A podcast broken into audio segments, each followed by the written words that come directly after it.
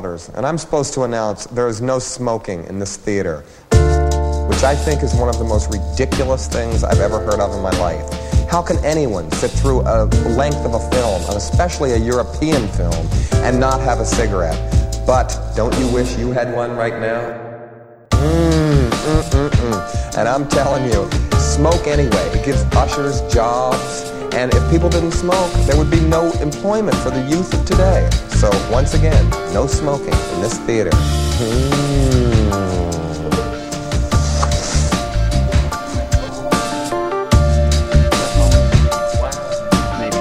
There's nothing involving Justice Smith. I Whoa, don't- wait. I didn't really dig him at all. Diplo appears as Oh, sorry. himself, the Pokemon universe version of the DJ. Actually, know that. I remember my favorite part. You should do we, that? are we? Should we start by just saying what our favorite parts are? Are we We're already recording. recording? Okay. So yeah, when we get to the pod, hey, we can fuck around for like three more minutes, and then we can jump into the episode, Yep. right? Yeah. Okay. Man, how's everybody doing? Thank you welcome for back to listening. Trylony. Uh, welcome back. No, please. A please. very special episode. Of very Try special Love. episode of Trylony, in which we're going to be talking about Detective Pikachu. We saw this at the Trylon. It was on 35 millimeter. Uh, great print. Exquisite. Great print. This movie was filmed on 35 millimeter. It was. Did you know Really? that? Yeah. I have mixed Wow. feelings Oh my about that, God. but yes. It Oh, was. really? Why do you have mixed feelings about Uh, it? well, I don't like. It looked great, and it helped uh, like ingrain the animation. Uh, like in into real, which was like it's always the thing with a, like a, a movie like this, a real live action Pokemon movie. How are you going to make that work? Filming on film uh, specifically is like a really good step, but the animation, I like Pikachu looks great.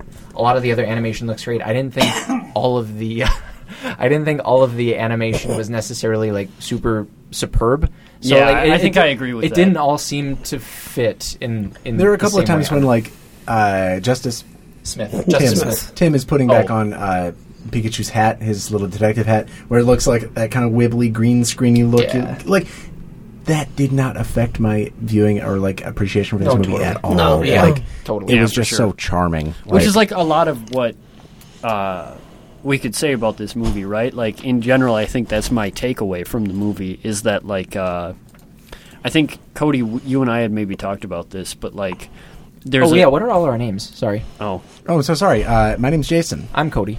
I'm Harry. and uh, we have a special guest today. Nick Ransbottom, Thank you very much for being with us again, Nick. What is your Twitter handle? uh, at the Ezio Kenway. Uh, that is a, an Assassin's Creed reference. Right? Yes. we'll talk about Assassin's Creed on the next episode. If you want. No, The I wouldn't. No. oh boy, that's Michael With Michael that's a thing that happened. You uh, you have opinions. I haven't I- seen that I- movie. everyone has opinions on that movie, and they're all the same. Is that I've never bad, seen it. Is right? It's it's really worse than I thought it would be. Like my boy, so my boyfriend and I watched it, and we're like, "Well, we'll do this." Ironically, like it can't be that bad.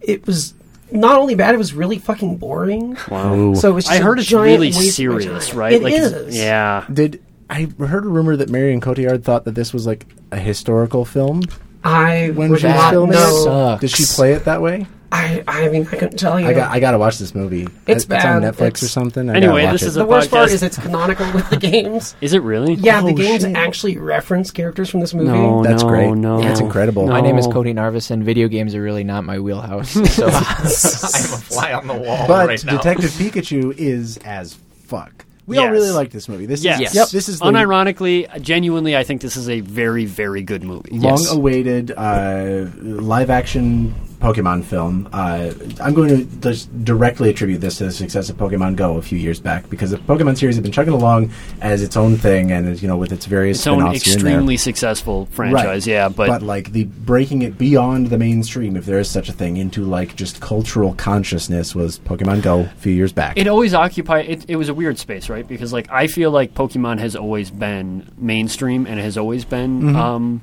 but it's also old, right? Like it's it's a twenty year old, twenty something year old franchise at this point. And like a few years ago, when Pokemon Go happened, it. Uh, Earned a renaissance, the likes of which like very few franchises have I can't ever think seen. of it. We're like, like, is there a good parallel to I don't, Pokemon Go? I don't know There's that not. there is any good parallel to Pokemon Go because that game fucking owned the world for like a month after it came out. It was wild. I've never seen anything like it, right? Like it actually I don't know, it makes me pretty mad that Niantic or Niantic. Is that the Niantic. name? of it? Niantic, yeah. never uh, scaled for that or like never saw it coming because like man if they had had a, a game with legs beneath pokemon go i th- it could have been like it could have changed the landscape of like the way that we play games and like interact with technology it was that big Yeah, like Niantic put in some effort once it was in like a while. it was like changing the way that like people interacted with each other in public spaces. Like I would go out to like a fucking restaurant and I would just meet people who were also playing Pokemon Same Go, and it was like I was talking to strangers, which like if you know me, that doesn't happen. Like I don't talk to strangers. You barely talk to your friends. Yeah, exactly. He's so quiet on this podcast. That game sounds a lot better when you don't live in a very, Yeah. very barren neighborhood. Which is that's a huge nothing. that's a huge problem with that game, Yep. right? Right. I, Yep. there was always one Pokemon near me. It's like a oddish. rat yeah. Yep. Fucking That's that's it. so you're just youngster Joey out there with your Yep. shorts and your rat Mhm. uh, But to be fair, you like shorts. They're comfy and easy to wear. They are. Yeah, this is true. Hell yeah, we're high fiving. okay, so I think that that scratches a certain itch that I had about this movie. Is that what are like where are we ranking everybody at the, around this table anyway in terms of familiarity and love for the Pokemon series? I will put myself probably comfortably maybe next to Cody at the bottom. No offense, no offense, but you just said video games aren't your thing. Yeah, Um, well, I I guess uh, pivot here. The video games I did play, like ninety five percent of the games I've played, um, which again are not a lot, are Pokemon based. I played the shit out of the Game Boy games. Usually, like once a year, even. I'll um, well play them illegally on an em- emulator. Sorry, um, the people who made those games, but uh, Yeah, Nintendo's really hurting for your money. yeah, I right. Um, I bought They, a movie they ticket will though. so- definitely. They're definitely running crawlers on this For audio sure. though, and they've heard you use that Uh, phrase. You know Nintendo? I would not be surprised. Nope, I, I was not joking. Yeah, no, that was a joke. I have my uh, brick uh, Game Boy. Um, it's uh, the gray. Like I don't think I don't think it's Classic. yeah. Um, I have a, I have one of those see-through ones. I do not. I actually really I, I have the color the SP. Um, I actually played like the brick Game Boy. Nice. Um, from my like my dad had it. Um, Nice. so yeah, nostalgia, Uh, which is all like, over this. Ninety-five percent of your video game experience is Pokemon based. Yes. Um, I played. I think the last Pokemon game I played through was Crystal back like when it was Okay. newish. Yeah. Uh, and I had played Yellow before that. I played a bit of Stadium as a kid. I really liked the aesthetic, the world, the life, and the general vibe of Pokemon. But I did not keep up with the anime. I did not keep up with new generations beyond I think Generation two or three. Yeah. Uh, That's so about where I capped it off too. Okay, I- so like I, I'll- ventured into Gen three a little bit. Um, did the trading card game a little bit. Did the uh, the anime a little bit. Um, I got really into. Uh, I mean, like strategy move sets, like the like the stats that come with Competitive the- play. Yeah, like specifically in the Game Boy games. Okay. Um, yeah, like yellow, blue. Did you have a breeding notebook? Uh, I did. A what? Uh, He did, but it had nothing to do with Pokemon.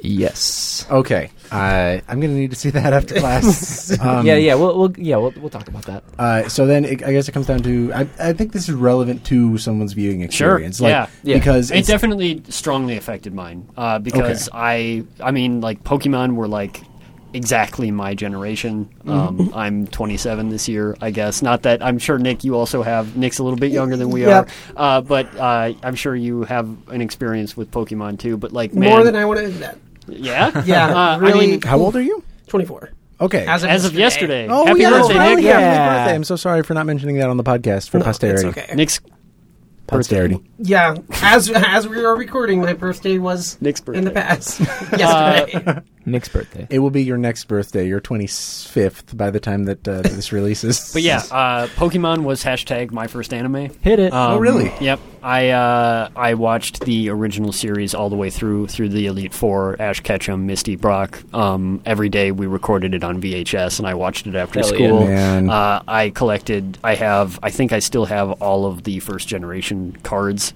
I have a holographic Charizard. It was really hard to get. I was a spoiled kid. You got a holographic Yeah, I did. Um, I used to trade cards at school. I used to take my Game Boy to school. Um, yeah, Pokemon was I like used to- my whole shit. I used to I draw have- Pokemon I a can. lot. We can maybe post it. I Uh, saw Pokemon the first movie when it came out in theaters. I cosplayed. Uh, my Oh my god! step siblings at the time also cosplayed as Misty, Brock, and Ash, respectively. Uh, I was uh, Who are you? I was Ash. Yeah. Okay, okay. I have a picture that that says like September 1999 or whatever of me. I'll send it to you. You need to scan yeah. that shit. Wow, put yourself as the protagonist. Real, uh, Uh, yeah, I don't know. Real Yeah. cool, young Harry. I think I was the nerdiest looking, so it made sense. Um, And you still are. Yep, as always. So then, Nick, your experience with Pokemon and how do you think it impacted your reviewing? Um, so I'm very experienced with Pokemon. Uh, I won't go into Jimi Hendrix. how how much. Um, you know, I actually don't think it affected me that much. My experience. Um, there was a great tweet I saw that I cannot remember who it's from, but people were complaining you needed a lot of knowledge with Pokemon Really? to enjoy the movie, which is weird because Endgame has like 21 movies leading up to it, Yeah. and no one bats an eye about Wow, that. good point. So get them. Yeah, it's not mine, so Yeah. I can't take credit for that. I was I was thinking about that after the fact. How like it did feel really accessible. I Yeah, felt like exactly. there were only a few. Like they talk about uh, like um, uh, Justice Smith's char- Tim um, Tim uh, yeah, Goodman. Tim Goodman. Justice Smith as Tim Goodman, which is one of my favorite sentences in history. Holy shit. Uh, yeah, he talks about Pikachu's moveset like a couple times. Yeah. and there's a point at the beginning where um, uh, Karan Soni. I'm really sorry if I mispronounced that. He's from like the Deadpool movies and a lot of other stuff. He talks about type advantages a little bit. Beyond that, like it's just straight up like you're you're watching. You don't talk about like the nitty gritties of Pokemon. Right. Yeah, I mean, I think that they do the they do the right thing, right? Which is that like you get some extra um, sort of in jokes and have some fun if you know things. Like for instance, like if you know what a Cubone is, then the first scene where they try to catch a Cubone because Tim is lonely and Cubone is the lonely Pokemon is like cuter and it makes some more sense. But like that scene totally operates without it, and you still understand what's happening. You understand that Tim doesn't have a Pokemon, and that that's weird, and that mm-hmm. means he's like an outcast. Um, he's an insurance adjuster, which is a hilarious job in the Pokemon world, and like they make fun of it, which is really funny. Yeah. Um, Shout out to my dad, by the way. Uh, Q- Cubone is his favorite Pokemon. Cubone Uh, is a my great Cubone's favorite a Pokemon. my Cubone is great. Pokemon. Yeah. Dude. He's Always up there. been. Yeah, Whoa. yeah, he's great. And, Jason like, Daddy the way- Daphnis. The way that he's introduced in this movie, I don't think it's the first Pokemon you see. No, the first Pokemon you see, spoiler, is Mewtwo. Yeah. Uh, yes. Uh, Um, and then Pidgeotto, right? And then Pidgeotto Which is flying uh, oh, maybe man. we were going to talk about our favorite scenes, and this is a weird one to have. But uh, like you see, like a, a farmhouse, I think it is, or something, uh, and it, it's just like a, a long shot where you like look down at a farmhouse, and then there are like p- a flock of Pidgeotto fly overhead, and like. For whatever reason, I'm maybe because I'm just old and shitty and cynical. Like I didn't think that this movie was going to hit me that hard. I was just looking forward to enjoying it, and then I almost started crying when oh I saw God. the Pidgeotto It's fly over. Specifically, those Uh, shots, those like establishing shots of the city or the countryside. It's because they don't like, and it's there's a better word for it, but it's because they don't fetishize those shots. It's Yeah. not like they show you a, show, a close up of magic, face. dude. It's just like gliding on the wing, and you could mistake them for birds. and just like not. as a huge nerd like i've always been really like i love and am fascinated by the idea of like how do pokemon fit into an ecosystem? And like how do they interact with each other? And how do they uh, like affect the world? And how does the world affect them? And so to see that and like you get a lot more of that in the movie. Maybe not as much as i would have liked but like just to see like oh like there are, there are flocks of pidgeotto they do move in herds herds like, totally. The, Uh, um, when that scene was happening, someone in the row behind me um, did like a oh my gosh, it's like oh my god, that's Pidgey. yeah Uh, I, I think they That was me. It. Yeah, Uh, like audibly, and I Oh, like I like they said that, and I got chills. Yeah, like yeah. I mean, like, that was this the- is it. I was like completely taken at from that point on. It was like, oh, like they did the Pidgeotto thing, and from then on, it was like, I'm here. Like this is it. Yeah. Like yeah. And I I don't think that the movie ever really let me down from that point on. Um, yeah. So Yeah. Um, I'm gonna say two things only because one thing that like uh, that I was most looking forward to in this movie, like I know Arcanine shows up in the trailer a little bit, and like that's as much of a glimpse as we get of Arc- Arcanine's my favorite Pokemon. okay, Hell yeah. Uh, and uh, we see Arcanine. Um, uh, understandably so, Arcanine is just like a pig cop in this movie. Um, like doesn't have a lot to play uh, as far as like the narrative is concerned. Um, but just like seeing, you know, where this world has been built up in the monorail video uh, that Tim is watching, just like you know, humans and Pokemon living side by side, and like cut to the city. You know, Tim's looking out. And like we see Arcanine sitting next to like some police officer, and that just like really hit me in a like a really uh, sweet way. The moment that got the biggest reaction out of me, though, um, was the uh, um, we'll get into plot details a little bit more. Um, there's this scene with uh, a bunch of Loudred at a club. Um, Yeah. That is so uh, good. as soon, So good. as, soon as this, uh, we'll talk about this poke drug um, Uh-huh. a little bit later. But as soon as this poke drug is inhaled by these Loudred, they start playing like they pivot from like uh, just like normal Upbeat upbeat music club, to yeah. like trap. Yeah, it's so funny. bass, yeah. Um, I laughed so hard. Like easily the biggest reaction out of me. That just like juxtaposing Pokemon and like the legacy that has had up to now to like a really great contemporary joke. Yeah. Uh, was like that was just really smart and well handled. I- Yeah. I, just I really liked that. Yeah, it's a great moment. Uh, what Uh, was either so- of your favorite Um, moments? speaking of the scene with the Loudred and everything, the um, scene with Pikachu and Charizard, there's just something about that, seeing that in live action and everything, that was just so entertaining to watch. It is. It's quite good. Yeah. Uh, it's everyone gathering around this underground illegal Pokemon fighting. Yeah. Club. uh, I would say maybe that was one of my less favorite scenes because it does like the further this movie got from the plot line of yeah, I want to be the very best, like no one ever was, like the Pokemon trainer uh, journey, like that was the least interesting way that this movie could have gone to me. Like Right, Tim yeah. realizing that he was a Pokemon trainer and that he really wanted to like get back into it and stuff, but it the movie fairly quickly like sidelines that. Like I actually, sorry, I take it back. I just remembered my favorite scene. It's with Mr. Mime. Yeah, the Yeah, Mr. that's That's the the best. fucking It is- rules. oh, yeah. yeah, man. that's the best. It gets it gets a little little little macabre, but Yeah. very funny It's throughout. so and just very good. It's so internally clever. Consistent. Yeah. this movie. Uh, one thing I want to mention before we get into internal consistency, because I think that that is a like part of where this movie really succeeds. Um, examples like Loudred being in that movie, I didn't know what the fuck a Loudred was. I saw those things. I hope I got it right. By the way, is it not Yes. Loudred? I It think is. it is. I I didn't. I, I didn't think it was the that was like the later, but not the latest stage. I googled that. it later, and that is Loudred. Okay. Yeah. uh, because they've got the big yellow lips and the big uh, things. the Yeah, speaker speakers. ears. Yeah. Yep. Um, Okay. That is like speaks to me uh, in, that this movie was not relying too much on like knowledge of Pokemon, but I guess like a, a an openness to them or like a familiarity with the concept of creatures that perform like non natural acts i suppose because like using them as the speaker system i then knew everything about that pokemon he uses sonic waves to battle opponents and stuff never knew anything about it Yeah. did not know he existed prior I to this movie to to speak to the Mr. Mime scene. Like, I didn't even ever put together that that was Mr. Mime's shtick. Is that like he is a, a mime character who like makes invisible stuff like a mime would? Yeah, but I didn't know because that it's a psychic, it's real. Like he can Yeah. actually do that with his. That literally walls. never occurred to me, and it was brilliant to see. I was So like, good. wow! Like now that Pokemon makes sense to me. Uh, yeah, and like. The Psyduck thing, where if Psyduck gets too stressed, his brain explodes, uh, is hilarious and amazing. Mm-hmm. Um, they they even threw in Greninja and like Greninja's tongue Yeah. was like Yeah, important, to the, which is like like they're like horror movie monsters in this, which is perfect With the Um, bulging eyes. Yeah, there there's like they use a lot of the Pokemon really really well. Mm-hmm. Um, Um, one thing that it does with po- with uh, like the idea of integrating the Pokemon with the real world is it establishes what I hope is a canon interpretation of the scale of some Pokemon because like I've Yeah. seen I've seen various interpretations through the manga and through the anime of like a Pikachu being nine feet tall or some shit or like an Arcanine being being huge like a, the size of a bear. But, yeah, like there are like official Pokédex uh, measurements. Yeah. but those measurements often don't make sense. Yeah. and are like not internally consistent. yeah, like uh, like a Geodude being the size of I don't know. Uh, I, I, You've seen the like cracked articles or whatever that are just like, according to uh, the Pokédex,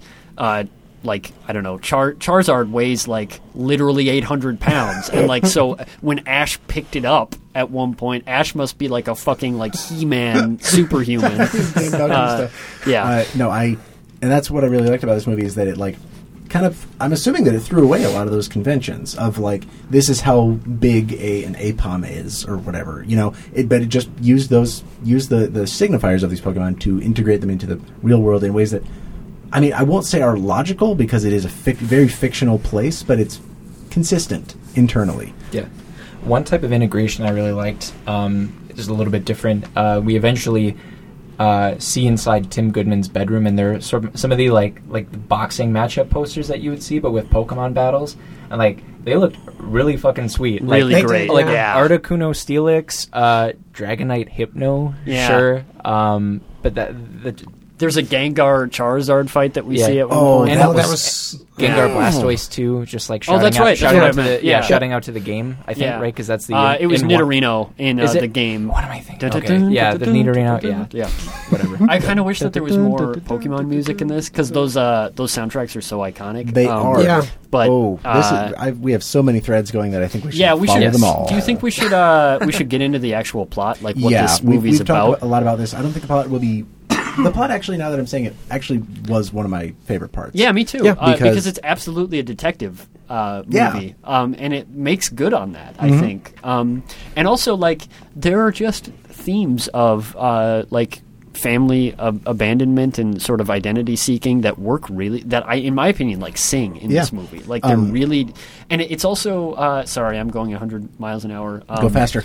Uh, this movie is like really specifically targeted towards millennials, uh, especially people a little bit younger than than I am, Mm-hmm. in a way that I never could have expected, and that doesn't feel pandering, but feels pitch perfect. Like they absolutely knew who they were writing this movie for and wrote it successfully to those people, at least in my opinion, in a way that's like remarkable. What are some examples of that? I think I know Um, what you're thinking. Yeah, of. like Tim's stuck in a, a dead end job that, that he never saw himself in and, and doesn't really like, and, and that his friends think is sort of weird and maybe even immoral. Uh, insurance adjusting in the world of Pokemon.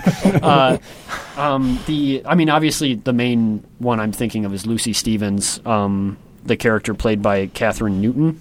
I think is her name. Yeah. Who's a, a junior reporter for uh, the Rhyme City um, newspaper. But eventually, it comes out that like she's an intern and she's stuck behind a desk writing BuzzFeed articles. Which, like, holy shit! Like Nick and I are, are freelancers and like Yep. fucking big move. Yep. Right? I- Jason, you're a freelancer Look too. at all like, these like, listicles. yeah, it's like man, like that is what you do, huh? Yep. Like man uh, and so like just the and the idea that like her her motivation in the story is always like i can be more than this and like i just need a chance and so like she pairs up with uh, tim goodman because she smells a story and like that's what you have to do to pursue a story and like that and the idea that that uh, i mean this is more timeless but uh, spoilers, I guess, Bill Nighy's character ends up being the bad guy, and just the idea that your institutions are betraying you. Um, yeah, that the the like specific way that this movie thinks about fathers and sons, um, and and children,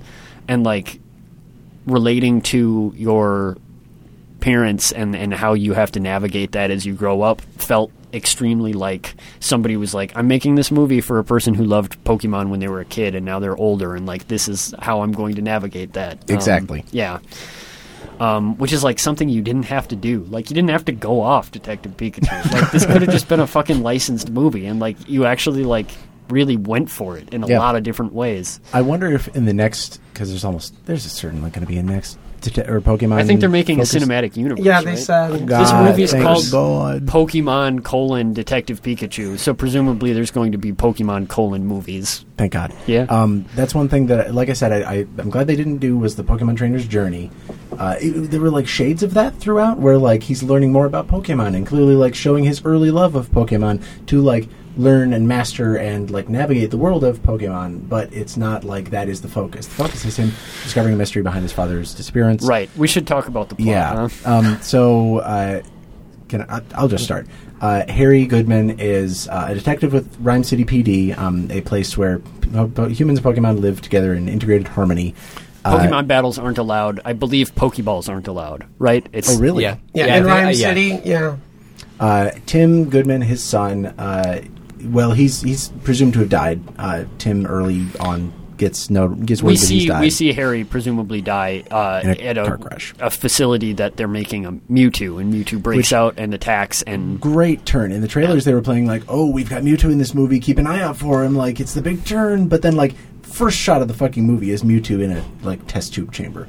Incredible. I yeah, love like that what an what an anti climax, right? Yeah. Like it's Yeah. it's like it's like the anti Jurassic Park, where like all of the power of the dinosaurs in Jurassic Park is you don't see them until the movie's halfway over. Yeah. and in this, it's just like we're gonna Mewtwo's like the third frame of this movie. legitimately. yeah, Uh, And then, uh, so he is united with um, detective with a detective Pikachu who is uh, literally a, like United with a Detective Pikachu. Sorry. Okay, stop owning me, please.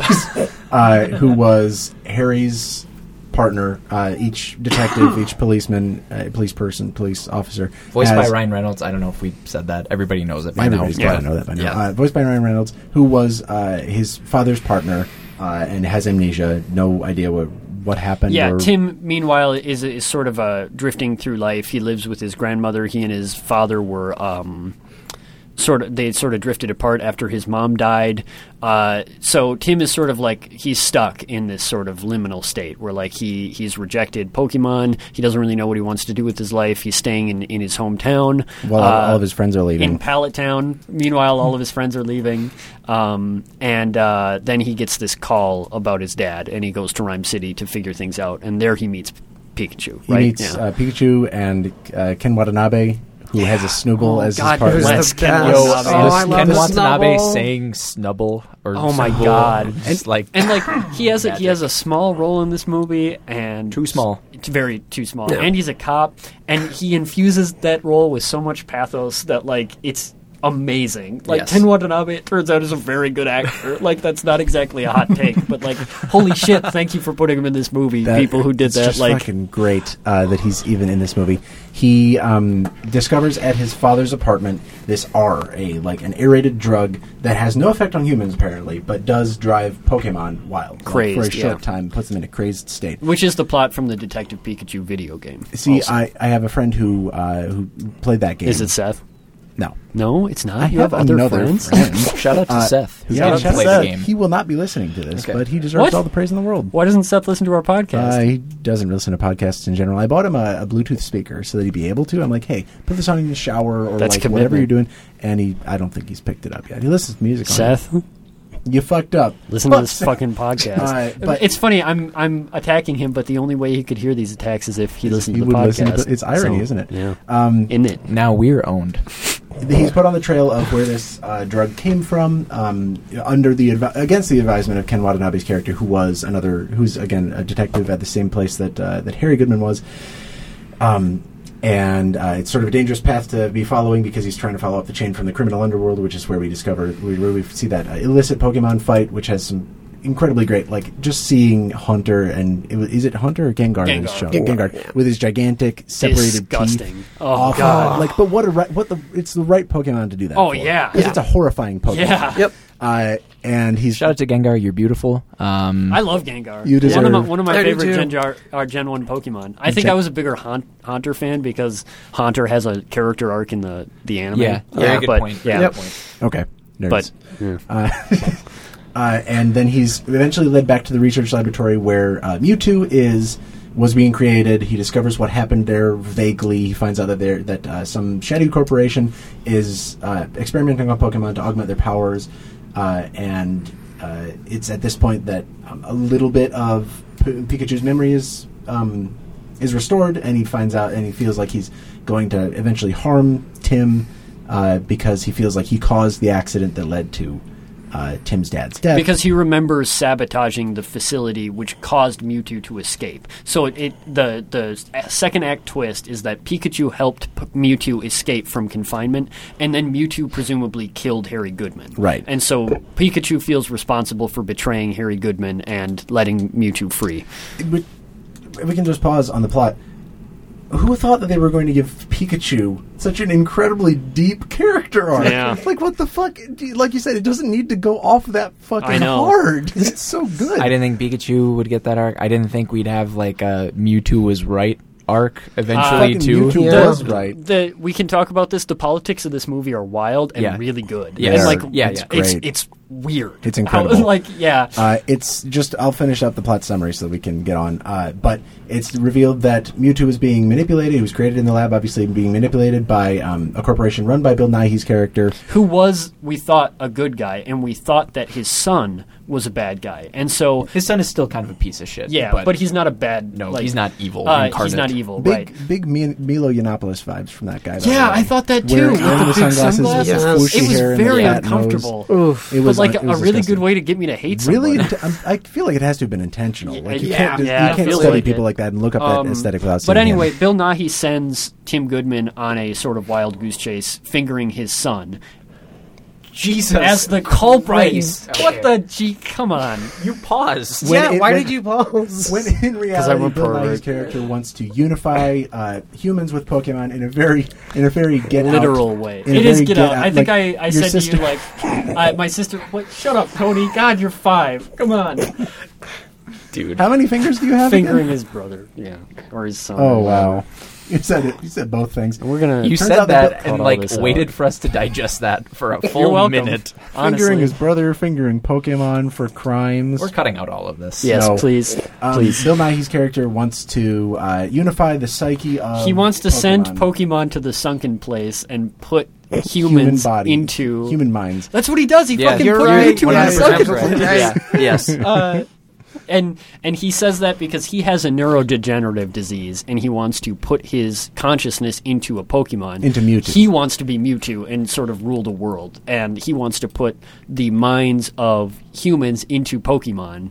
Uh, which he can do through the R drug and using Mewtwo's power. So he has this device that he wears on his head that puts him inside Mewtwo's uh, body, and then he uses Mewtwo's powers to put people into Pokemon. That's the climax of the movie. which occurs at a Pokemon like float festival, Right. which is beautiful too. Pokemon, like yeah, parade. Uh, Yeah. Dozens of people dressed up as Pikachu.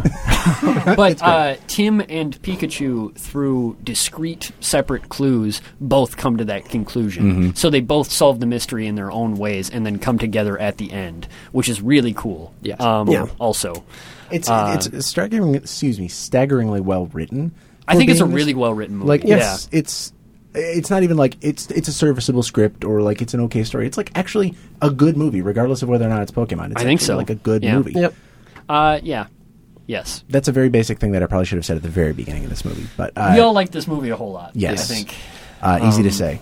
Um, uh, There's a really great line. What is the, the name of that giant turtle that has Torterra. the Tor- Torterra, Yeah. Yeah, it turns out that they make Oh. giant, giant Torterra. It's probably my favorite line in the movie. I think I or know it's what up you're there. thinking of. Yeah, and it turns out that they're giant. But before you know that, like, there's this big earthquake when they're escaping from the Pokemon facility, and things are falling apart all around them. And like, th- at one point, they all fall and they're hanging onto a tree for dear life, and they're almost upside down because the the ground around them is shifting. And Pikachu screams like. How do you still not believe it clim- in climate change at this point? Or something. And it's like it comes out of nowhere, and it's such a good joke. That was Uh, definitely like yeah, like a show-stopping line. It's Yeah. totally like theaters. these are these are Pokemon the size of mountains. Literally, they are Yeah. underneath Yep. the mountains. So it's like it's completely like you forget for a moment that it's a Pokemon movie because it has nothing to do with Pokemon, and yet it, they're like riding on these Pokemon size mountains. But he just like, oh man, what what a good line, what a good like comic relief. And like you said, Harry turned to me and was like, "How is this the wokest movie of 2019?" and it sort of continues to be right. Like like Mewtwo's politics are great in this movie. Where like he he uh, originally. Because of the, the suffering that he endured at the hands of the people who created him, had decided that humanity was evil and was maybe going to break confinement and do a Mewtwo Strikes Back Pokemon the first movie attack on humanity. And then because of the help of Harry Goodman, who helped break him from the confinement um, with the help of his Pikachu, because it turns out that's the big spoiler in Act 3, right? Is that Harry Goodman was actually working against Bill Nighy to free um, Mewtwo and foil his plan to take over Pokemon.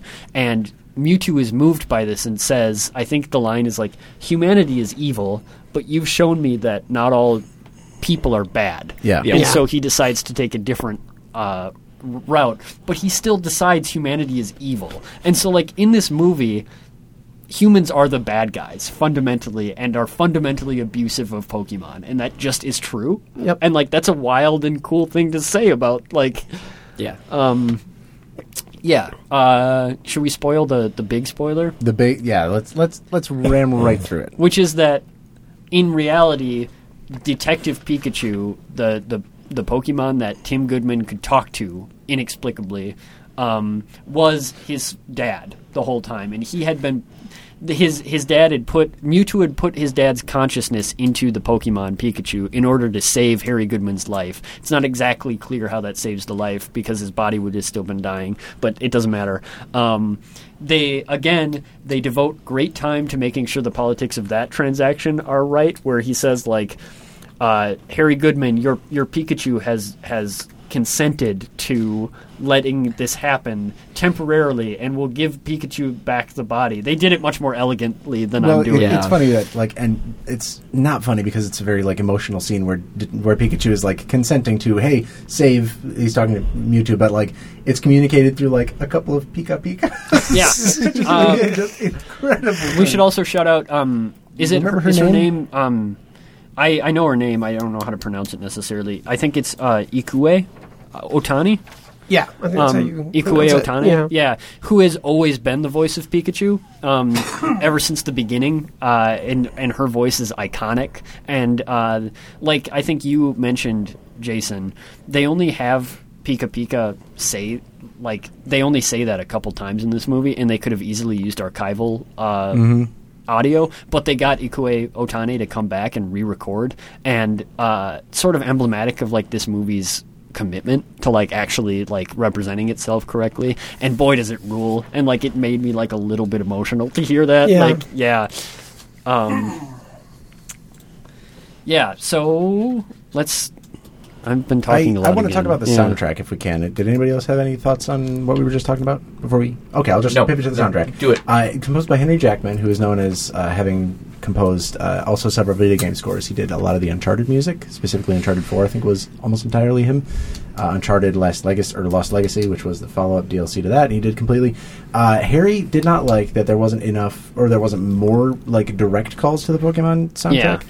I liked that because it felt like it served the story more than it served the brand in some ways. Um, uh, there's like uh, Charlie was mentioning how like there's just enough tasteful chip tune music. I went back and listened it. It's all on Spotify, and it's still a great soundtrack. Listening to that Loudred like club track is it brings the whole scene right back to mind because it's so vividly integrated as like diegetic music. Um, but uh, I liked how it was like classy enough. It's like a good blockbuster action like score. Uh, but like the first time, I thought that the, for certain they were going to start that the whole movie with the uh, like Pokemon anime theme. But it does not appear in the movie until Pikachu is crying it. Ryan Reynolds is literally weeping to Right. it, and it's just another layer of like, of course, of Pikachu course. remembering the good times singing the Pokemon theme, that's like me any day in my adult life. no kidding which is kind of what theme. this movie's about yes. Uh, so I, I really like the use the soundtrack. It's little of it stands out, um, like as like super catchy tracks or like incredibly well composed or arranged music. But it's totally fitting of the of the tone of the movie. It's like symphonic and epic, to, for lack of a better word. But I want to know what you guys thought of of like not only the soundtrack itself, but how music is used throughout it. Um, I didn't think anything was terrifically like offensive or that it came short in any way. Um, I'm sure it could have like integrated certain cues from like the old like Game Boy or you know other soundtracks that exist within um, the show kind of build those in and build those in and like But make that's- something contemporary right that's not like a criticism though Right. it's just like a wish list item almost Yeah, exactly. Like Yeah. it would be like fan servicey, and you could like still, I feel, get the job done. Like like I didn't notice the soundtrack too much in any particularly uh, like negative way or like supremely positive way, which to me is like that was like successful. I think it, I think it serviced the movie. i think just it's fine. serviceable yeah Um, and it like it accompanied uh, just like the thing that stood out to me more is um, just the aesthetic of um, what was it, Rhyme City, Mm-hmm. uh, like I feel like that city was put together super well. Super Um, realized. the- yeah the the blending of um, just the uh, the human elements shot on film and the anime like the animation was mostly I feel like up to snuff. Uh, Pikachu looked really great. Yeah. Um. The, you know anything you read about the movie talks about how great Pikachu was animated. Yeah, Um, uh, Rhyme City is a great thing to bring up too because they really nail it, in my Yeah. opinion. Um, a lot of uh, criticism, or not criticism, but just reviews and stuff, talk about how it's like almost cyberpunky, almost like Blade Runnery. Totally. Uh, I Uh, didn't. Nighttime. Yeah. like, Right. as we're getting But into the Nori It felt really like, and this is uh, uh, nebulous and difficult to define, and like maybe not something that exists outside of my head, but uh, it felt extremely Pokemon in the best sense to me, in that like Pokemon helped me sort of like. Uh, understand cities in a really interesting way because like all of those Pokemon games are all about travel like they're road trip games in a, in a lot of ways and you travel to other cities and Pokemon has this really distinct really uh, unique sort of um, understanding of cities as spaces and like the the um the way that that like cities develop and like the the green spaces and the municipal spaces around them and like it, you see that over and over again in the games and it was such a joy to see it in this game in this movie and to to like look at how they were thinking about it and like especially because a detective genre um, movie, which like we should probably I don't know if we're doing justice, but like this also operates as a detective movie very well, Yeah. in my opinion. But like the idea of taking like like Pokemon with this like this this game series that understands location so well and understands space so well and the detective genre, which is so much about creating scenes where the space defines the scene and like you're moving to different locations that are all interesting. Like that that marriage works so much better than it has any right to. And like rhyme city's a big part of that right? Yeah. but like the idea that like we're moving through these detective scenes beat by beat and at every point we're going to a different location like a, a seedy pokemon battle club or like a diner where luke uh I can't remember the Pokemon's name, but like there's a the Pokemon serving Oh, coffee. Ludicolo? Ludicolo, Yeah. yeah. Um, it like that that marriage works so well, and it works so well historically with the way that Pokemon works. Yeah. Um, and I loved that. Yeah. Rhyme City itself is almost a character. Yeah. Yeah, Exactly. Is Rhyme Yeah. City from the games? Is that It's placed from in the Detective games? Pikachu, I think. Is Oh, it? I think Yeah, I I think you're right. Yeah. So Yeah. it's built for that game, Yeah. for that franchise. Okay. Because in that one is where it's like in the movie, the Pokemon walk around out and about. No one is a Pokemon trainer, you know. So Okay. Uh, Long pause. Your the face you're making is like a Psyduck face. You Nice. got like a bill working there. Those lips. Um, Okay. I don't know. How do we feel about the main characters? Um, I liked Tim a lot. Uh, I think I really understood distancing himself from his dad Yeah. personally. Uh, there's that scene uh, after um, Ken Watanabe's character shows him the footage of his dad dying, Mm-hmm. and he's heading out with Pikachu in the fountain, and he's not ashamed of pushing himself away from his dad because that's really valid Yeah. but he regrets not giving him the chance because now that chance is gone in that moment at least Mm-hmm. Yeah. as far to they do navigate that very well. yeah so they? it wasn't like oh i did the wrong thing it was you know he did the wrong thing but i also maybe should have taken a step you know and given For him a me, chance not Yeah, for him. for me exactly exactly Yeah, that's really well said. And, Yeah. and again, another example of like the movie just sort of really understanding, uh, like, um, compassionately the Yeah. way people are. Because there's also when he first goes to Rhyme City, um, his uh, who Detective Hideo Yoshida, Ken Watanabe's character, uh, is asking him, you know, like he's he's there for him if he needs him and that kind of stuff, and he's just like, nope, just give me the keys. Stonewalling I him, yeah. just gotta go clean this stuff out, which is you know if you're away from a parent that long. For such a bad reason, that is, you know, And, it's a very clinical. Eventually, we see him work through his grief, but that grief is always um, s- almost self-conscious in a way Yeah. and like very Totally. much about like thinking through like what did this person mean to me and like what is my obligation to feeling Yeah, now exactly. like and and that's that's a really fascinating um and and surprisingly dynamic nuanced portrayal Yeah. of grief yeah um you were going to say something cody Oh yeah, I was uh, gonna comment on the performances a little bit. Yeah. Um, um, I think uh, Justice Smith. Um, I wasn't sold on Justice Smith uh, as Tim right away. Um, the first act, when he's kind of like generating his own emotion, like he's not bopping off of Pikachu yet. I think a lot of that kind of falls flat. Um, there was one line in particular after he came, comes back from failing at catching Cubone, where he uh, is checking his phone. He's like, "Oh, I finally got service again. Five voicemails. yeah. How did I get five voicemails?" And it was, Yeah. I was just like, I, "Is this going to be the whole movie?" It, like things get better, and Jason, you explained it really well um, in your Letterboxd review. Um, I it just I like uh, how you said that the story and his performance kind of worked together a little bit more whether it was you like one influencing the other um, like he seemed to uh, interact more confidently with like the the big pokemon set pieces Yeah. and i like i, I- eventually was very on board I felt that way about a lot of the performances, Yeah. um, including uh, Kathryn Newton. Uh, I wasn't a crazy fan of hers in the the first um, scene.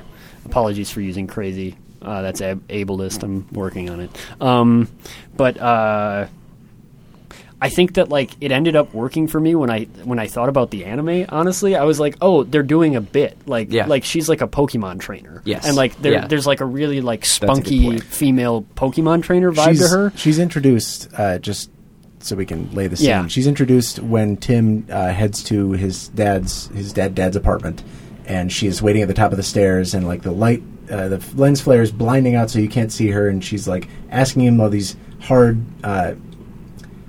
Uh, what was I going to say? It. All these really Pressing questions. pressing questions about uh, what he knows about Harry Goodman. Uh, because she's and- trying to crack the story. and he like doesn't quite believe her. He's like calling her on her bullshit a little bit, and then she's like, "Okay, fine. I write listicle articles for like the Rhyme City newspaper. What do you want from me? I've, I've got a heart, a news for uh, a nose for news, and you know, blah blah blah." So you're very much right. She's almost she's given almost as like a, uh, almost as a gag type character that is Yeah. then like brought into her own as the movie goes on.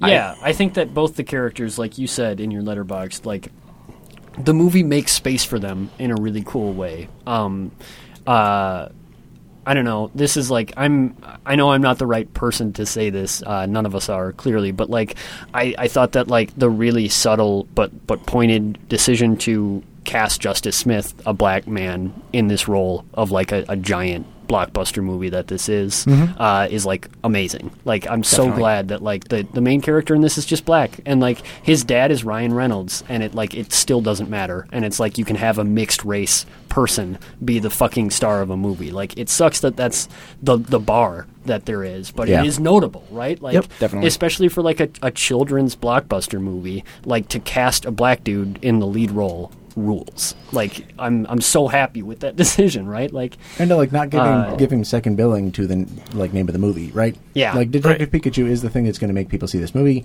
He's cute and fuzzy, and he's funny, and he's like a very recognizable icon. But the character of Justice Smith's uh, Tim Goodman Yeah. is actually like the focus. he He's is a the reason for it. protagonist and the POV character. Yeah. We're, we're meant to relate specifically and directly to Tim Goodman. Yeah.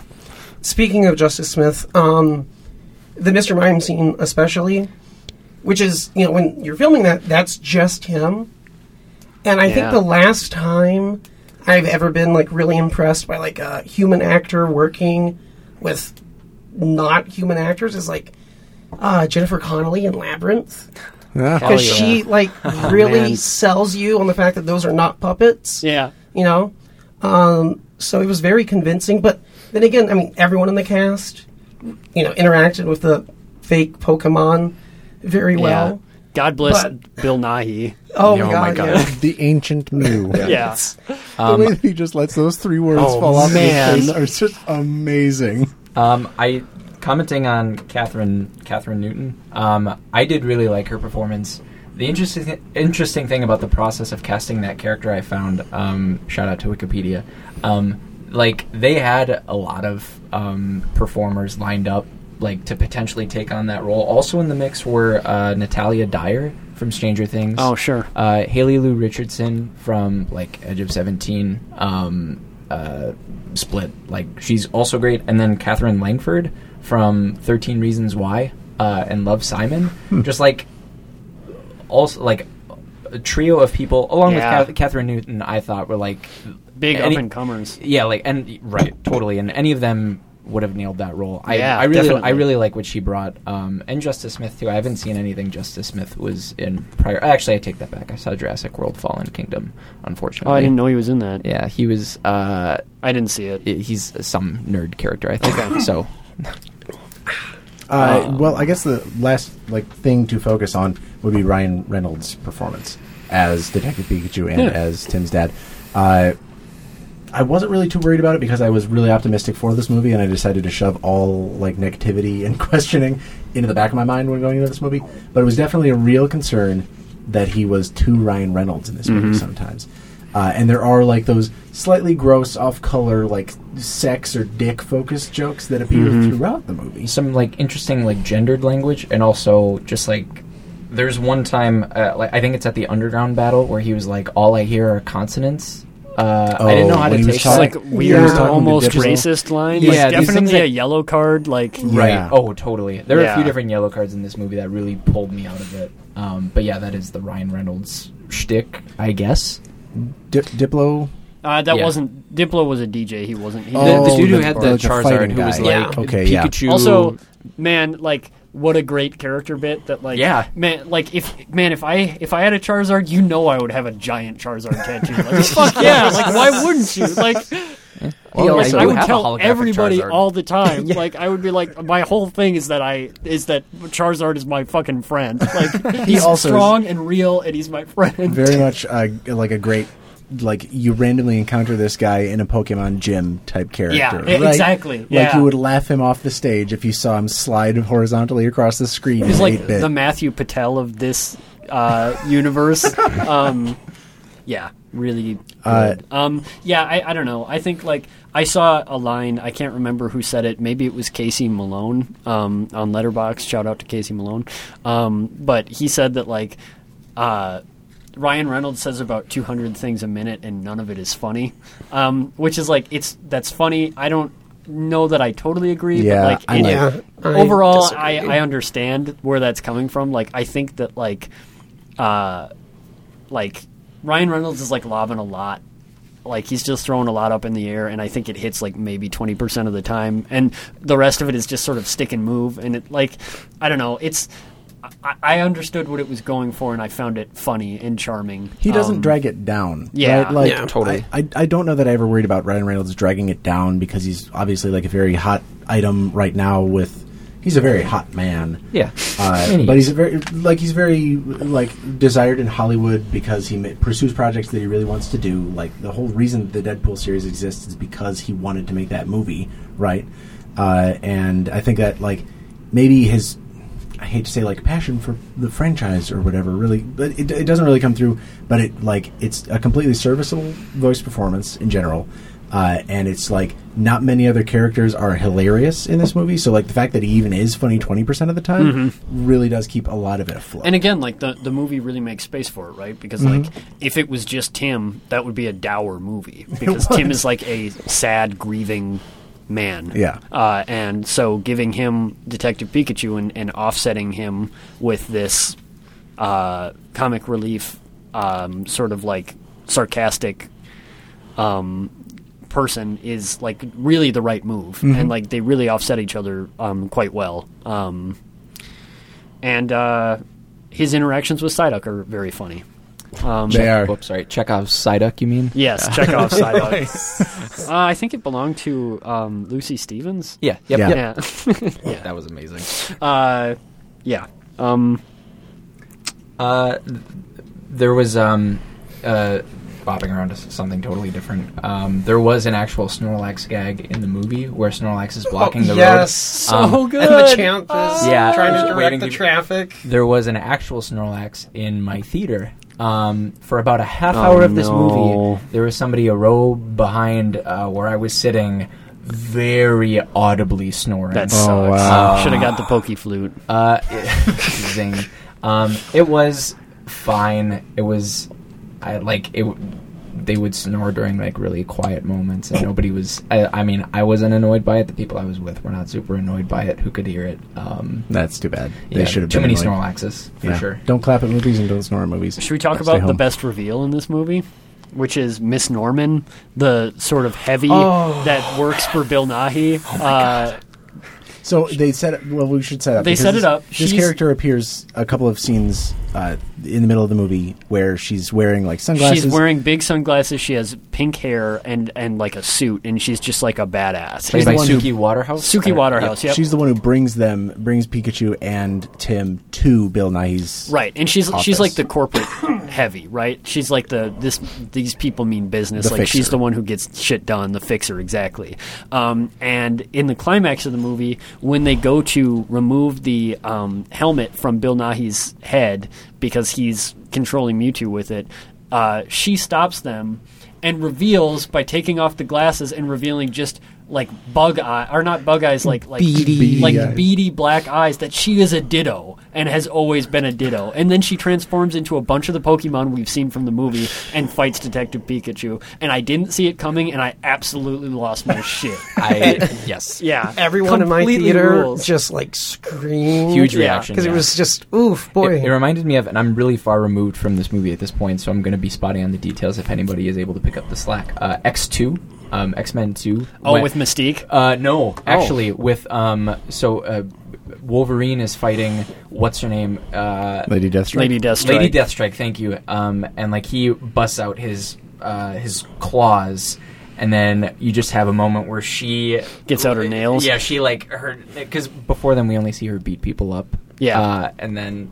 Like we know she can heal, but then she also has Wolverine claws on all of her finger, fingers. I don't know, like similar sort of reaction. Yeah. made me think of it. yeah It is a very good turn. Uh, very unexpected near the just near the end, like during the climactic scene where uh, Mewtwo is flying around the city, turning people into Pokemon, turning turning Pokemon pikachu's into- trying to stop him Yeah. yeah It's uh, they call out because like you know nerds like me would be like that's not how ditto works and they go what kind of ditto was that it was one of uh what's his name clifford's experiments and so like i love that they called that out too just, Just- for the assholes like me who would have been like that's not how ditto works uh yeah it Well, I was wondering about that because like that is how Ditto came to be a Pokemon like in the first place. Am I misremembering? Like Ditto was like a failed experiment Pokemon, and that's just how Ditto came to be. Oh, really? Like? Ditto was like a mess thought of that was more of Porygon.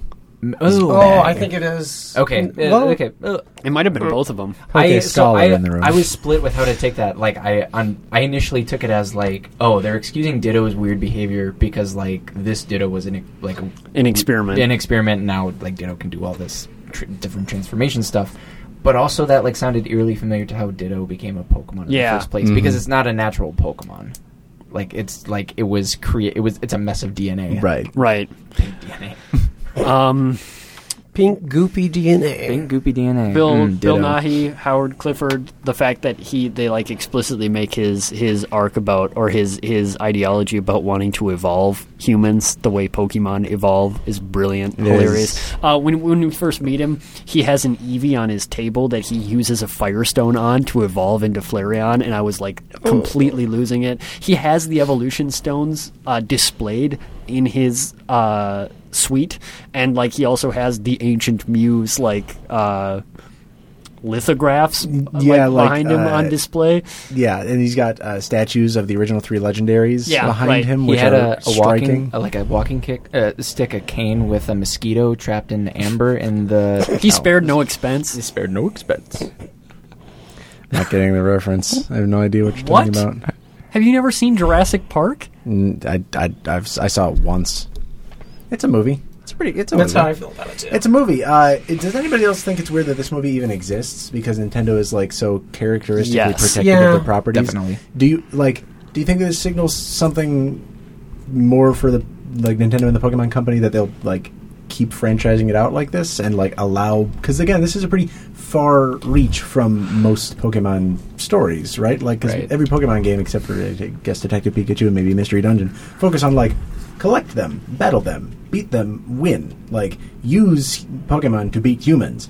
This movie isn't that. Uh, Yeah, I wonder how much. Um, not to give like Marvel too much credit for things, but like each of those movies is like uh, very concentrated Sure. focus within like this universe. So like taking off like taking the Pokemon universe, like biting off a digestible chunk and like kind of running with it for a movie, like uh, Well, in, in particularly because like especially the like second phase of Marvel or whatever, what have you, all of those movies are like looking to be a, a genre picture, right? Like Yes, uh, and that's- that's why there's like Ant Man them and the. Wasp is like a, hot, a heist, right? the fir- yeah, both Ant Mans I think are Um, kind of they're yeah, like yeah. I don't know what what else you would come up with, but like uh, like uh, Winter Soldiers is like, like, a political spy yeah, thriller, political spy yeah, thriller, yeah. Um, and uh, Thor Ragnarok is a comedy. Yeah, I guess um, it's a Judd Apatow comedy with like a couple scenes where people just riff for a while. Yeah. that's not necessarily. It's like it, maybe but, about half as good as everybody says it is. Uh, Uh, anyway, I hot agree with that take. Um, but um, Like d- anyway, d- anyway, that's that seems like directly leading to this movie, right? Yeah. Is they're Yeah. like, hey, like we can, we have like a giant, super successful franchise, we can play in it too. Yeah. You know, I like, I think that's a that's a really good take. Is that like it seems like this movie is a reaction to Marvel's success. It also feels like this year's Into the Spider Verse to me. In the sense that, uh, I mean, for the record, like Into the Spider Verse is a better movie than this, of a perfect course, movie. because Yep. it's a perfect movie. Harry it's called a it a miracle fucking in his miracle. Letterboxd review. Yeah, it And is gave a miracle. and gave it like- four and a half stars and- only. I called it the greatest 3D animated movie of all time. That's I stick, I stick by that. I would agree with it. It's That's yeah. absurd. Uh, 3D animated Oh, movie? 3D animated Name a movie? better one. Maybe. Uh, a lot of the Pixar movies. That's Um, true, but not true. I just got like, wow, I did it. Um, As- anything but Ratatouille from Pixar. God damn it, I will kill you, Cody. Cars three is what you're saying. Yes. is better than Spider Verse. Spider Verse is, Wow, is great. you hear- but heard it here when I when from I called it a miracle, uh, I I didn't just mean because of how good it is. I know. I also meant like because how did they get it that right? Like so much could have gone wrong. It would have been so easy to make a bad movie. This feels like that to like the nth degree. Like how did Detective Pikachu turn out to be a good movie? It seems impossible, right? The cards seem stacked against it. The history of video game movies, which I'm glad we haven't touched on yet. Like Yeah. this is the first time we've mentioned this. we talked about Assassin's Creed for like 10 minutes, like 30 minutes ago. We didn't talk about the, it, its place in the history of video Oh, sure. movies, though. Like just characteristically and flat out, like always bad. Like Yeah. never even redeemable or like well shot or well acted. Just always bad on every level. This movie is not just like a step in the right direction. It's like it's a great fucking movie, right? I think it's a, a really good movie. Yeah. Remember when Jake Gyllenhaal played a character called the Prince of Persia? Do you remember when Jake Gyllenhaal played a character called the Prince of Persia? I mean, like, god damn! And we all just sort of took that, huh? Like we we didn't. We're not still talking about that. How Jake Gyllenhaal, like maybe the most white of white men, played the Prince of Whitest Persia. man. I mean, people at listening at home, you can't see us all in this room, but We are also the whitest of white Yes. men. Oh yeah, I'm right there, man. Yeah, I'm you're right. translucent like a ghost. Yeah, exactly. I didn't. I thought on- you left the room. I didn't put on sunscreen before coming into this fluorescently lit room, and like he has been sizzling. gradually turning pink. He's the same color as his Minnesota shirt. I uh, compare. I have a take about this movie and the and the future of video game movies, near future of video game movies, and it's that this movie is Nintendo, and Sonic is Sega, but just in the console wars of like twenty years ago. Uh, Because the Sonic movie, edgy, hard to digest, not super friendly. it does what Nintendo don't. It does exactly what Nintendo don't. That nin- like this movie is sure to appeal. To, uh, Detective Pikachu is sure to appeal to all ages. It's family friendly. I think it is. I, it's trying pretty hard to not be classically family. Yeah, someone Friendly, like, but it's one of my I think that it friends pointed out that. that it's kind of like Shrek and Shrek 2, like humor that's for the family, but a lot of jokes that are going to go over kids' heads. uh, Yeah. But that Pikachu has a Seinfeld reference when he says "Serenity now." Yeah. Um, Oh which my was God. just like I was like, okay, that is definitely one for. Oh yeah, I, I the kept adults. taking notes about that. I kept taking notes and, and bothering Jason with that, where I was like, "Oh, Seinfeld exists in the Pokemon universe." At one point, Pikachu says, uh, he he's making fun of Tim Goodman for having a Pikachu bed, and he says, "Are you going to make me into a lampshade?" so Ed Gein exists in the Pokemon universe. Uh, famous serial killer Ed Gein exists in Pokemon. That's not a great thing to know. Uh, that means Wisconsin exists in Which is Pokemon. definitely terrible. not a Not good also a bad Oof. thing to know. Uh, yeah, Happy some- Mother's Day to my mom, who is a Wisconsin native. yeah, same. Actually, on both counts. Uh, yeah, lots of disturbing implications there. Yeah, some of those jokes were a little outside of like establishing that some of our culture apparently is, exists in the Pokemon universe. Uh-huh. Um, boy, there's a line where uh, Tim says something to the effect of, "I'm very good at be- being by my Being by myself being at by night." myself at night." yeah. which is He says that to his love interest. To his in love interest. Even if you were that awkward in front of people, in front of women, yeah. you would not say that. well, that. and then Pikachu is like, "Have you ever talked to a woman before?" And he's like, "Yeah." And Pikachu says, "When in the birth canal?" Yeah. Which what is the- oh my God, I fucking missed that. strange. I must have missed that line too. There's also when yeah, like he and Pikachu. Tim, If you could not demonstrate a knowledge of human anatomy, that would be great. there's also a scene when Tim and Pikachu are going back to the apartment. And Pikachu says, "Oh my god, I can't believe I'm letting someone, you know, I'm inviting someone into my apartment. Yeah, that I'm was- not that, that type kind of Pokemon. I don't so do so all human- humans and Pokemon fuck in this universe. okay. okay. That's what okay, that means. I, I think I think you're getting letting yourself get a little carried away. I think I think I was I- able. that is my reaction to that line I'm, too when i I'm heard ju- it. I'm just coming around to the understanding in, within my own heart and in my own soul that I think I saw two different characters in Pikachu. One of them was Ryan Reynolds, and that's fine. Yeah. Like when I heard him saying, "I'm not that type of Pokemon," that was a Ryan Reynolds joke that Right. they decided to keep in the movie. not Right. the original po- Pikachu. It was like almost every other time when he's sweet or when he's funny or when he's talking about climate change. Jason, he's Pikachu. you have to you have to come to the con- you have to Do I have to accept? acknowledge that Pokemon and humans fuck in the universe. I will never. Uh, I don't know if this will. The will. Lickitung is on the wall. Fucking gross. I don't know if this will upset people more, but um, you brought up Sonic. Um, th- there was a, a there were a few shots actually close up on Mewtwo where I was like, oh man, Mewtwo has that Sonic teeth. Does he really? I Like I didn't Does notice his he? teeth maybe not to that extent, but I just like saw like Mewtwo's teeth looked a little too. They looked a little Yikes. too familiar. They looked a little Mm. too. Human Well, he for is my taste. Man-made. Um, True, a very good point. To So go there's back- a reason for that. to go back to your uh, your point about the console wars, um, I don't know if I necessarily agree specifically with this movie, but I really like that idea. The like time is a flat circle, history repeats itself I thing. th- I think is that like it's going to play out in cinema the way that it played out in the console wars. I think it will like really turn out the counterculture so people. I guess my question is, uh, what other movies would we like to see come out of that? Like, if you we get to have video game Nintendo movies and Sega movies, and what do you like, what do you got? Ecco the Dolphin. I would love to see That's that a kind fucking Dolphin horror yeah. movie. yeah, It's- I would love to see that. Put Cronenberg on that shit. Oh, That'd be boy. disgusting. Yeah, I'm not good with brands. I don't really know what is Sure. what. Well, Super- whatever they're going to do a crossover where they're at the, they're at the Olympics. oh my god, Sonic power walks to win. Yep. Sonic and Mario at the Olympics. It could. I mean, it fucking happened. Twenty-one movies later, and we've got a movie with every Marvel character. Yep. It could happen. Who is the like who 10 is the. Thanos of the Sega Nintendo crossover universe? Alex Kidd. like the the black hole from the end of Kirby 64 that just wanted to consume the whole universe. Uh, Who was the Spoilers for villain Kirby in 64. Earthbound? The villain in Earth. Oh yeah, Yeah. Uh, Giygas? yeah. Giygas. Giygas. That's a Mhm. great choice. Uh, yep. Chrono, the Chrono Trigger, big hedgehoggy looking thing. What was that Oh, called? oh yeah, that destroyed the world in 1999. Um, shit. I think that's. I Gigas. think that's it. Is Is, it that it? Gigas and Giygas? I don't know. I can't remember. One of those I think is a Pokemon. so, um, I, I'm, I, I guess I'm like I'm really happy that this was a great movie, and even aside from that, I'm really glad for what it means for like the future of franchising video game shit because it feels like the sh- stuff, you know, uh, cartoon movies aside, feels like the kind of stuff I would have eaten up as a kid, right? Yep. Like uh, a, a funny, realistic looking Pikachu movie is exactly what I would have watched at ages like eight to fifteen. Right now, I'm currently watching it, and that's saying something. Right, twenty six years old.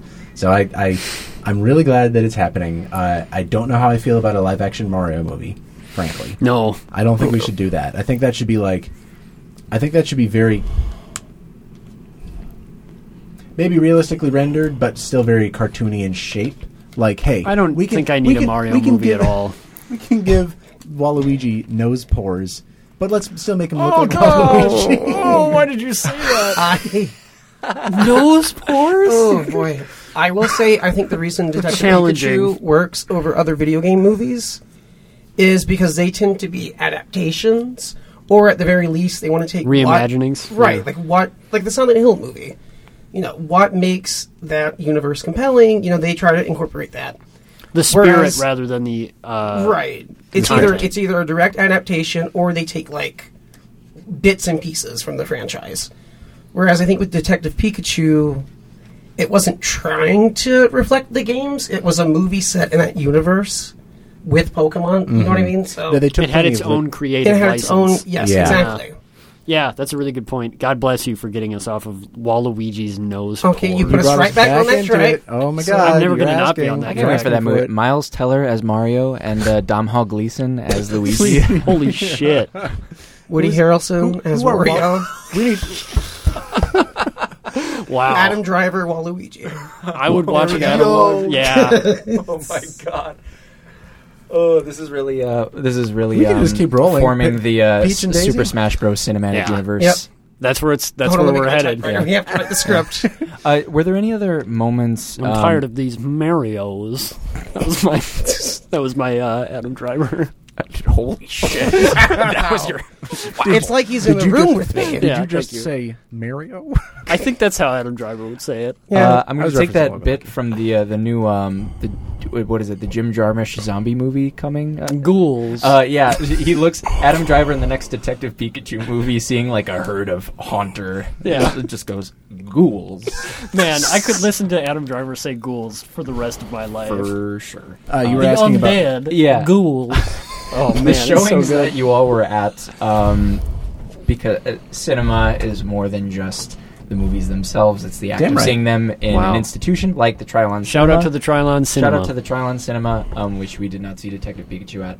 Um, Right. You didn't. But, uh, well, yeah, because you didn't invite me. Ass. Um, Sorry, Ass. didn't think you liked Pokemon. uh, and uh, like a, a lot of what goes into seeing this movie is obviously going to be like with the crowd you're with, the people who also want to see Detective Pikachu. Were there any other moments? Like we've touched on a lot of them, but like any other scenes that got like a big audience reaction for You you, know- all? Sorry, I'll start. Not as big as I like at Endgame, where every nerd was just like cheering and throwing up and shitting themselves over every Bucky's word. back in the fold. Yeah, Avengers. Assemble. He said that same thing that he said like ninety times. Cool, but um, but uh, Get fucked. Marvel Cinematic there, Universe. were- there was specifically the Russo brothers. Uh, there were several times. Um, actually, I should back it up because at the beginning of this movie, I went to see it with Charlie and Harry, and I thought, I'm here early. I'll get a seat at right in front of the bars where you can put your feet up because that's great. I love that spot. And then this young man sat right next to me, totally empty row, sat right next to me on my left, and he had headphones on on your left. he had headphones on, like Bluetooth headphones, and I uh, looked back and I saw Charlie and Harry. So I was like, "Oh, I'll get up," and I said, "Hey, sorry, bud, nothing, off- no, no offense." Like I joked with him, and he's like, "Oh, don't worry about it." Got back up there, and he had like broken out a tablet and was watching episodes of the Pokemon mang- or an- Oh, anime man. with his headphones on before the movie even started. Like, big old fan. Uh, I don't think that there were any like big.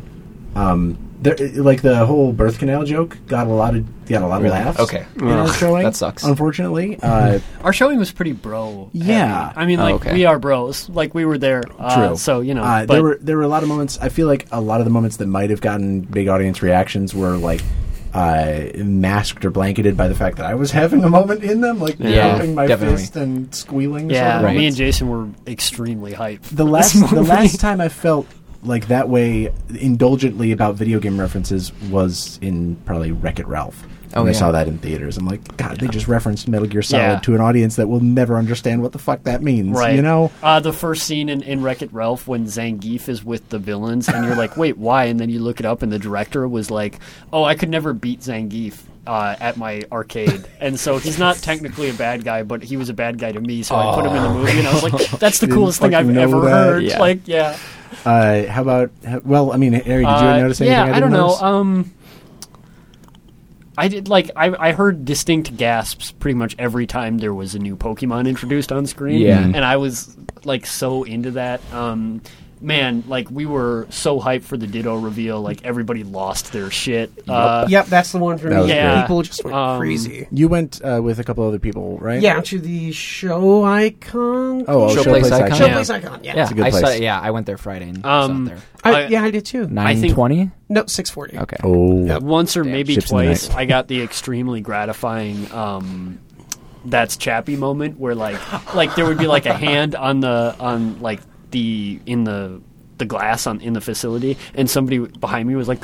Greninja, and then like, and it was like, yes, like I, I, that's my favorite, like, uh, or uh, um, yeah, just even Tor- easier Tauros ones. in the opening, like Yeah. establishing shot. That's you see a Tauros. Tauros. Yeah. it was great. Yeah. It's it was a very nice communal movie. Like I would definitely Yeah. see this one in theaters because you'll have a lot of. There, when we came out, there was a girl playing. Uh, I I forget what Pokemon game. Probably Let's Go, one of them on her Switch with Yeah. a little Eevee plush next to her, and she was so clearly Oh. fucking. Oh, just ex- overjoyed to be seeing this movie. I don't Yeah. think they're showing it started yet, but Yeah. like Makes me extremely happy. I'm, yeah. I'm in 1998 again. You I know, like, yeah. It's just so good. It's it's.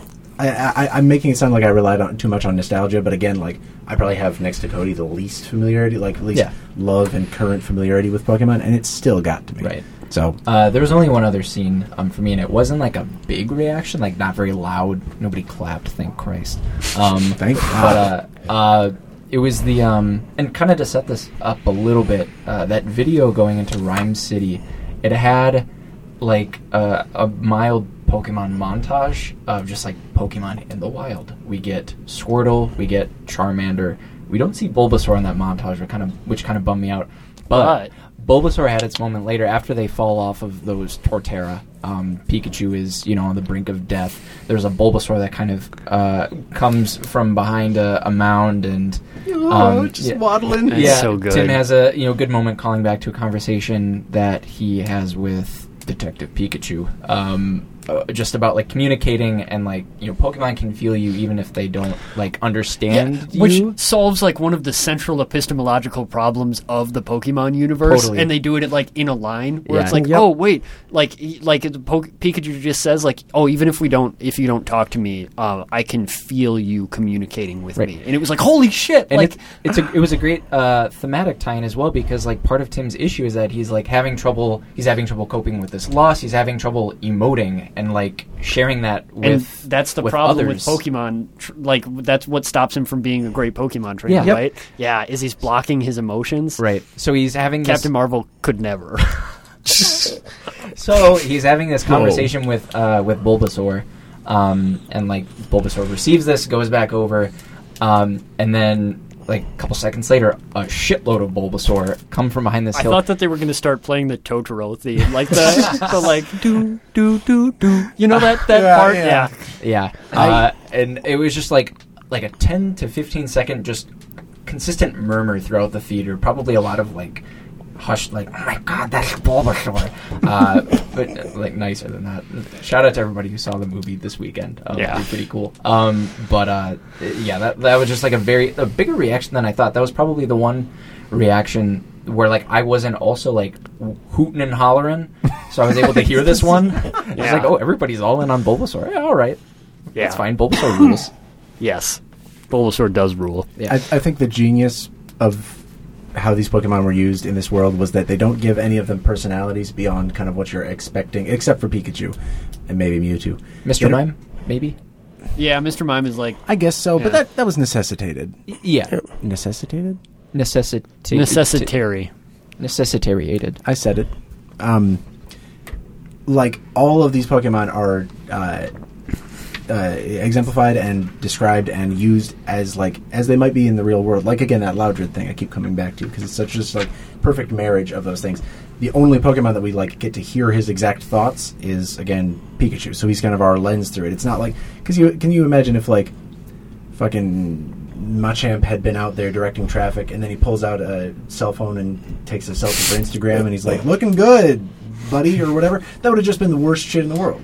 But like, I- I, I can't actually say that, that would be the worst shit in the world. I was gonna could say, see I'm Machamp doing that. smiling. but but I'm but I'm able to read, but I'm able to read into like the character of that of that Pokemon because he was super thotting it up. By the way, Yeah, In it his was. swim trunks. I mean, he's he fucking just- Machamp. I would be was flaunting in- that shit too. Dude's But, cut. like uh, the fact that no other. he is. gonna stop talking. He has a champion belt on. You've Harry's seen too it. horny for, for Machamp right now. God, Harry, can you stop being horny for Pokemon for one second? Man, think about all those arms. It's an established Man. fact for the universe. Only in one. Only it's an need one. established fact Um, in the universe. That Lickitung on the train, you just went crazy.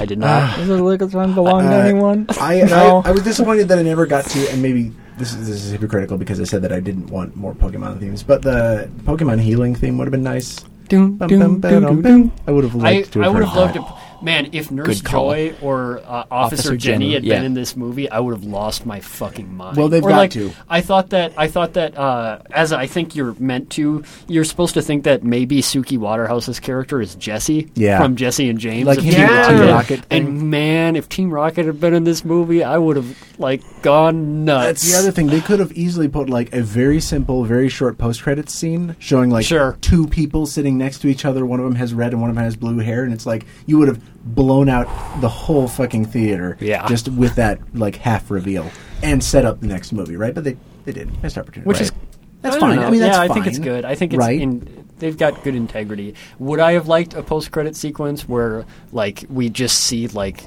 now entering Pallet Town or something? Like maybe, maybe I would have lost my mind. Who can say?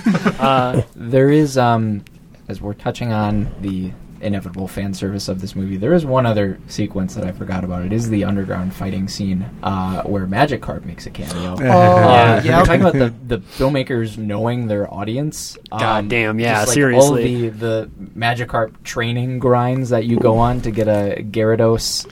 did you? Did anybody buy the? The Magikarp, the special Magikarp that the guy sells you in Pokemon Red and Blue, yeah, Yeah. It- he like he like sells it to you for an exorbitant price, and he's like, it's a special magical Pokemon, and then it's like a level one Magikarp. Yeah. uh, yeah, I. Yeah, like in bouts of boredom, and just kind of like, yeah, like, like why not? I play this game all the time. I'll have like a few runs where I buy the Magikarp like an idiot. Uh, but then what happens in that scene is Yeah, so uh, Pikachu is, uh, uh, you know, thinking that like some great uh, transformation will happen. He just kind of kicks Magikarp out um, to face this Charizard. This is you know, we're nearing the battle, the end of the battle, uh, and like nothing happens. And Pikachu's like, I really didn't know what would happen here. I pictured something completely different.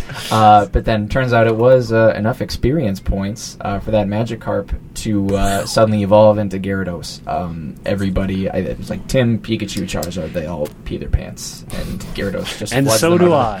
and so do I. Uh, Nick, if there had been a post credit scene to the to this movie that would have really sold you on, like, really, like for me, it would have been like, uh, there are two young children sitting by side by side. You never see their faces. There's one has red long hair, one has blue long hair, and they don't say anything. They're just like being talked to by an adult about some like initiative or whatever. That would have that would have been it. Yeah, I think that would have been some callback to Jessie and James. Yeah, Yeah. You would have liked to have Yeah, to, to because think I really they're in the think next about one. Ash or- I mean, Yeah. p- put Meowth in it. The hell It's else? got to be Put Meowth, Meowth- right? Well, Like, maybe that's maybe that he's like handing them a Meowth or something. That'd be perfect. They do. I do care about Ash and Brock and Misty, but Well. I would have loved to have seen them. But that's okay. They did My give the main. friend, oh, go re- ahead. Go ahead. my friend really thought that Ash was going to end up being Tim's dad Ooh. because would've he ruled. he was the one who like battled Mewtwo Yeah. originally. They would have done like a like a Dark Knight Rises thing where Yep. it's like you should start using your last name, Tim. Catch him. it's like Instead, he's uh, just Tim Goodman. Goodman. Uh, what I think they should do regarding those characters, particularly, is like kind of Legend of Korra style. Have them be like the monoliths of this Yeah. of this world, like Which Ash is, and Misty. they and kind of Brock. did, right? Like in the Rhyme City sort of promotional material, there is a trainer who is implied to be either Def- red or I think Ash. definitely. Well, yeah, I was Yep. thinking red, but Yeah. yeah, no, totally. And like he's just dressed up like him, and he's like in a tournament. And Fun, yeah, fun trivia. Ryoma Takeuchi provides the Japanese dubbed voice of Tim, and he played that trainer. Oh, cool. that's cool. Yeah, That's that's, really awesome. cool. Which I don't. Again, an unnamed trainer, I Yeah. guess. So Uh, like, like, one more cool thing to point out that uh, Mewtwo is agender uh, canonically in the um, Pokemon series, and in this movie, he his voice or their voice, excuse me, is provided by a man and a woman simultaneously, Japanese. Wow. overdubbed. Yep. Uh, yeah, That's amazing. And to like imply like not only that agendered people exist, but also that like like I really like the idea that like this is not a, a human like idea like this is a, a post sort of human like evolution is that like we're headed to yeah it's great post, Mewtwo said post gender fuck gender. yeah Mewtwo said fuck gender Detective Pikachu said fuck cops Detective Climate Pikachu change is said, real. Fuck Republicans. I No, I do want to point out that Detective Pikachu is a cop. he He's a used to be he was a private eye and he doesn't trust cops More Well, important- more okay, importantly, well, he he's was my working dad. with a cop. Harry's dad is a cop, and he was his partner. no but Harry's dad used to be a cop and now now he's not He broke bad. yeah He broke dead. He broke down Okay, this I- has been trial guys. I, I I really love this movie, and I love getting to I talk liked it a about whole it so lot. Yep. much with other people who liked it. yeah. Is Yeah. that It it? was great. Yeah. Yeah. Uh, like the image I'm going to take away from this movie um, is uh, again going back to the first time we see Rhyme City. There are like two friends walking and just like going about their day, walking side by side, talking to one another animatedly, and then literally animatedly behind them is their each of their Pokemon partners like Ooh, having a little like their own little yeah like Yes. conversation. I think it was like yeah like a Charmander and a Squirtle.